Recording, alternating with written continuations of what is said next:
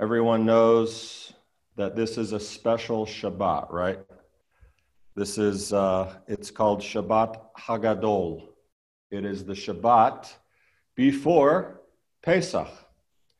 And so, this special Shabbat, from as long ago as the earliest sages uh, in Judaism, it has been customary in Jewish communities throughout the world that someone from the congregation, an outstanding Torah scholar of the congregation, would come and address all the people on this Shabbat.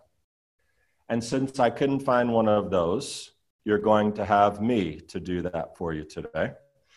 Uh, the purpose of this address, traditionally, is to teach the people the ways of God and ex- instruct them in the laws of Passover.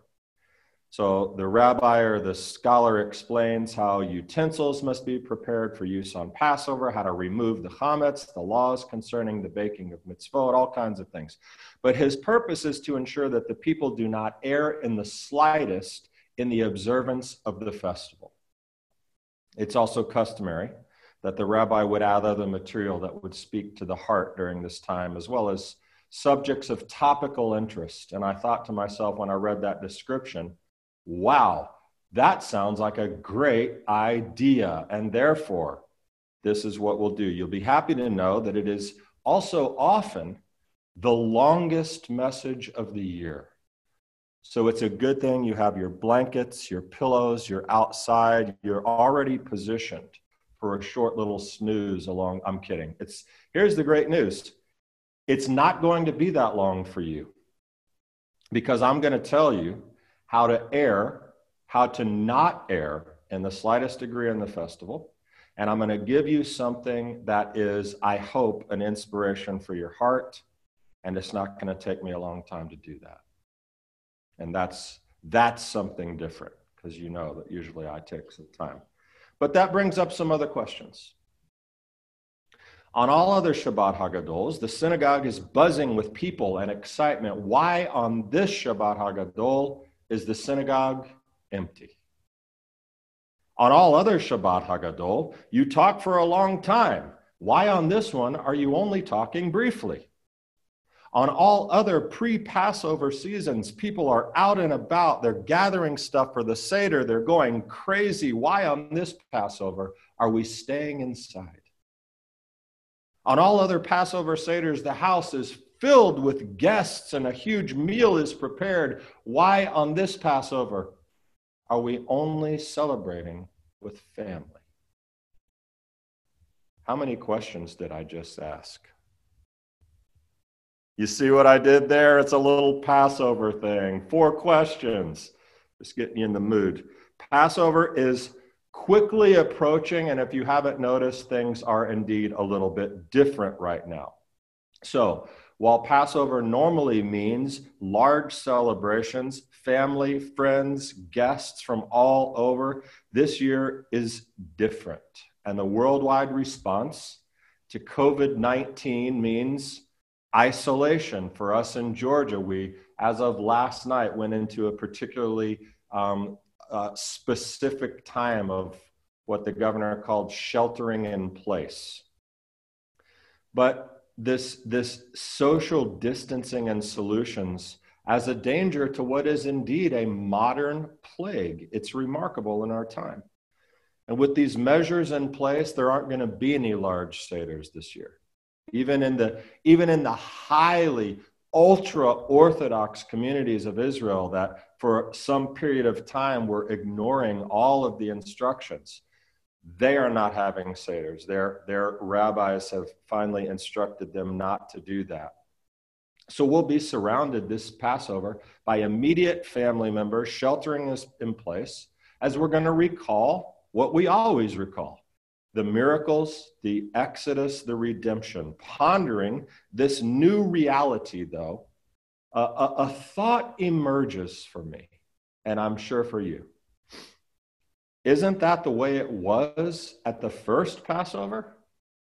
I mean, the first Passover, if we think about it, strangely enough, its original context was all about social distancing. And we read in Exodus take a bunch of hyssop and dip it in the blood that's in the basin, and touch the lintel and the two doorposts with the blood that's in the basin. None of you shall go out of the door of his house until morning. They were quarantined.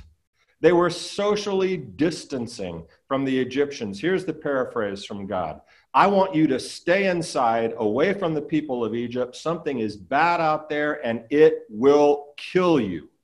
Know that I am with you, and you will be protected if you do what I say. And really, on the spiritual level, of course, we know what God was calling his people to. He was calling them to a separation from idolatry. He was calling them from separation from Egypt. It's particularly important to note that God gave in advance his reasoning for sending these plagues. The reason was so that everyone would know him. The Egyptian shall know that I am the Lord when I stretch out my hand on Egypt and bring out the sons of Israel from their midst. He was going to get their attention. And guess what? He's getting everyone's attention again at this season. COVID 19 has gotten everyone's attention finally. We are all affected in some way. And I want you to put Seders aside for just a moment and think about this. Seders aside, we can no longer attend sporting events, go to the movies, go to the theater, go enjoy a concert. For some of us, we can't even go to work. Our employment has been put on hold. Hospitals are like war zones. We're praying desperately for our for our doctors, our nurses, all the hospital staff, all of the first responders who don't have a choice. The economy has been stalled as the markets react to uncertainty. Our church and synagogue services obviously have moved inside, they're virtually. And every day we hear of the new numbers of cases and, God forbid, the deaths of this modern day plague. These are uncertain times. But as different as this is for us, how much more unsettling must it have been to be in Egypt at that time? It's quite the understatement to say that water turning into blood, that lice and, and frogs and like death of livestock, devastation of your crops, and the culminating death of the firstborn of every person who didn't pay attention truthfully, I might have wondered, had I been there, if God was really in charge. And yet he was. And he always is. And he always will be. And that is something that is not different. That is something that will never be different. He has a plan which is executed to perfection. And here's something else that's not different. Everywhere in the world, and the world is represented here on this call, actually. We have South Africa, we have different places. We even have the planet of California represented on this call here today. Everywhere in the world, society is preoccupied with self. And it's not a stretch to suggest that idolatry is alive and well today. Actors and athletes are treated as gods. Financial security, personal wealth are the definition of success in life. The institution of marriage and family is, is dismissed and laughed and mocked and jeered at as some, some antiquated idea. The world suffers from an illness and has long before this one that's called egotism. It has always been, but now more than ever. Is this God's judgment? I've said it before. I am not suggesting that God is pouring out judgment on the earth or that this is the end of the world. And I've heard that from far too many people who should know better. The prophets, when they spoke, God spoke to them, they spoke to us. It is terrifyingly presumptuous for someone in today's world to suggest that they know the mind of God. I read a very interesting observation this week from a great, nine, now 90, I think, 90 year old theologian named Frederick Buechner. I'm not sure if any one of you know him, but he had this to say about religion as escapism and the danger. Religion has often been denounced as escapism, and it often is.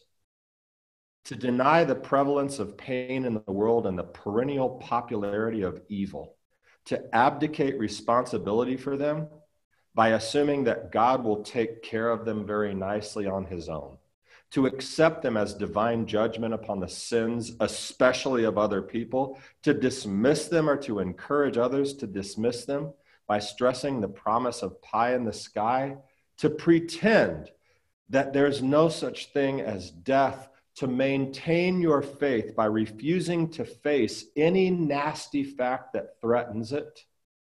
These are all ways of escaping reality through religion and should be denounced. It is almost easier, I would say, honestly, to push this away and say, God's mad. He's killing people because he's mad. And it's happened. I'm not denying it. There are plenty of censuses and things in Israel's life, golden calves and different things where God was angry and people died in a plague. But in our age, we have to really stop and consider something deeper than that religious escapism. Buechner continues The desire to escape is not always something to be denounced. Any prisoner or slave could tell you that. Jesus said, If you continue in my word, you're truly my disciples. You'll know the truth, and the truth will make you free. Free from sin, he explained when they pressed him. Free from imprisonment within the narrow walls of your own, not all that enlightened self interest. Free from enslavement to your own shabbiest instincts, deceits, and self deceptions. Freedom not from responsibility, but freedom for it.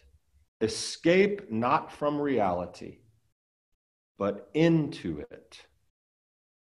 Thank God the entire world has recognized the gravity of our situation.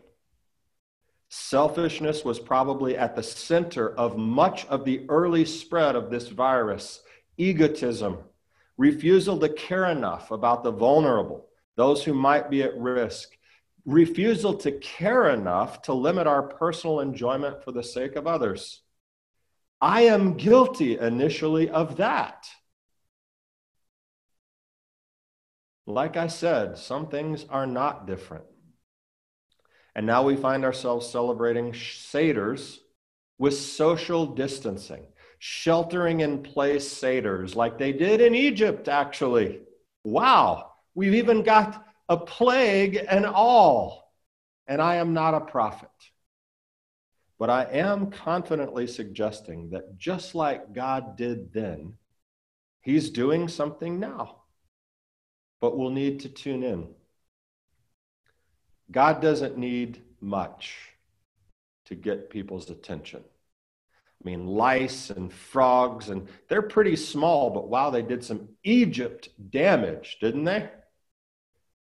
Now, with nothing more than a microscopic infectious agent, the master of the universe has brought our world to its knees. But is it, is it possible that rather than an act of judgment, it is a mission of chesed, of God's kindness. Now, I know that people have died from COVID 19, this terrible virus. Please understand that I am not making that kindness comment casually. This pandemic is a tragedy, and at this point, it is far from over. We are praying and praying and praying for our people on the front lines. Still, we want to make sure that we don't miss a potential message. hear his voice. In the Passover story, only the ones who heard the instruction and listened, who took the required action of putting blood on the door and staying inside, survived. God can call you all day long, but if you don't listen and follow, you miss not only the protection, but the blessing. Some Egyptians were saved. We know that a mixed multitude went out. That means that the message was for any who would listen. The rabbi's job on Shabbat Hagadol is to help the congregation not err in the slightest observance of the festival and to add material that speaks to the heart. Here it is in one fell swoop. It's a message now that you're beginning to hear a lot, but I've been feeling it and I think communicating it from the beginning. So, as we prepare to celebrate Passover secluded and sheltered, pay attention to this. Be different. God is calling us to appreciate the simple things in life. Family, friends, employment, blessing his remarkable provision and blessing that we take for granted, a reminder to appreciate a hug or a handshake, the beauty and power of a smile exchanged in a face to face interaction, and I don't mean virtually face to face. To understand the true blessing of being able to come into what is now this empty sanctuary but later to stand side by side with our disciples, not forsaking the assembly, as Hebrews 10 tells us we should never do, to be able to come together and worship God. This year, that starts at home. So our Seders will be different. They will actually have much more in common with the first Passover meal. Don't miss it. God orders his people to stay inside while he did something important outside there. He got everyone's attention, Israel and Egypt. But inside the homes of the children of Israel, I seriously doubt that it was just kumbaya, happy singing songs. I'm not sure how much of a celebration really took place while all this was going on.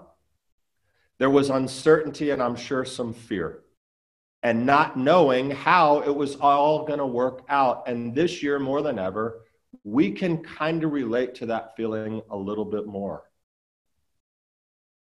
And yet, we are called to celebrate a remembrance of God's power and now at the same time, his mercy.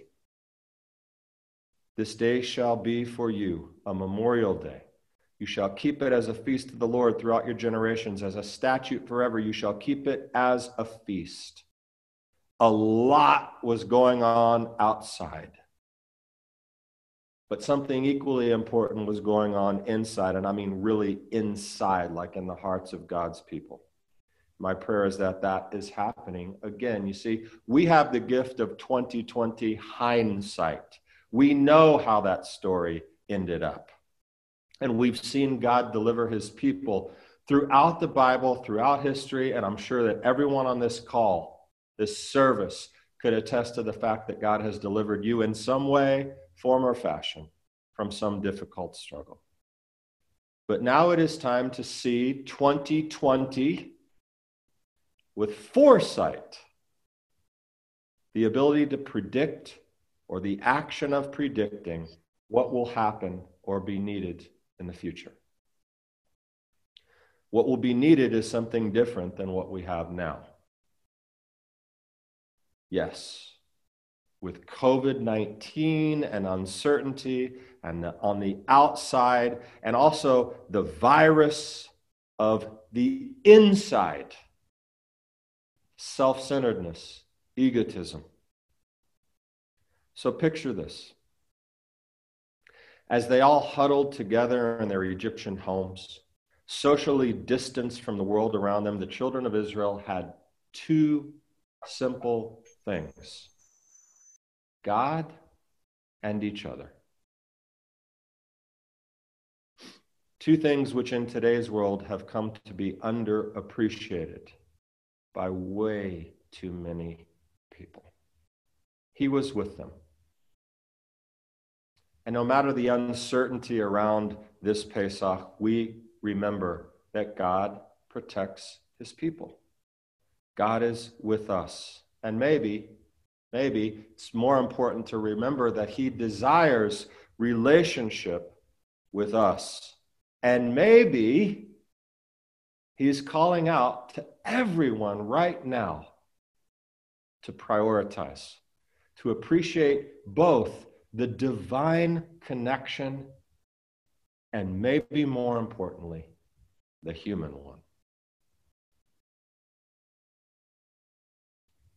And I know that not everyone has family. I know that not everyone will have a family around them for a Seder. And without one to go to, you're, you, are you are celebrating the festival seemingly alone, but you know you are never alone.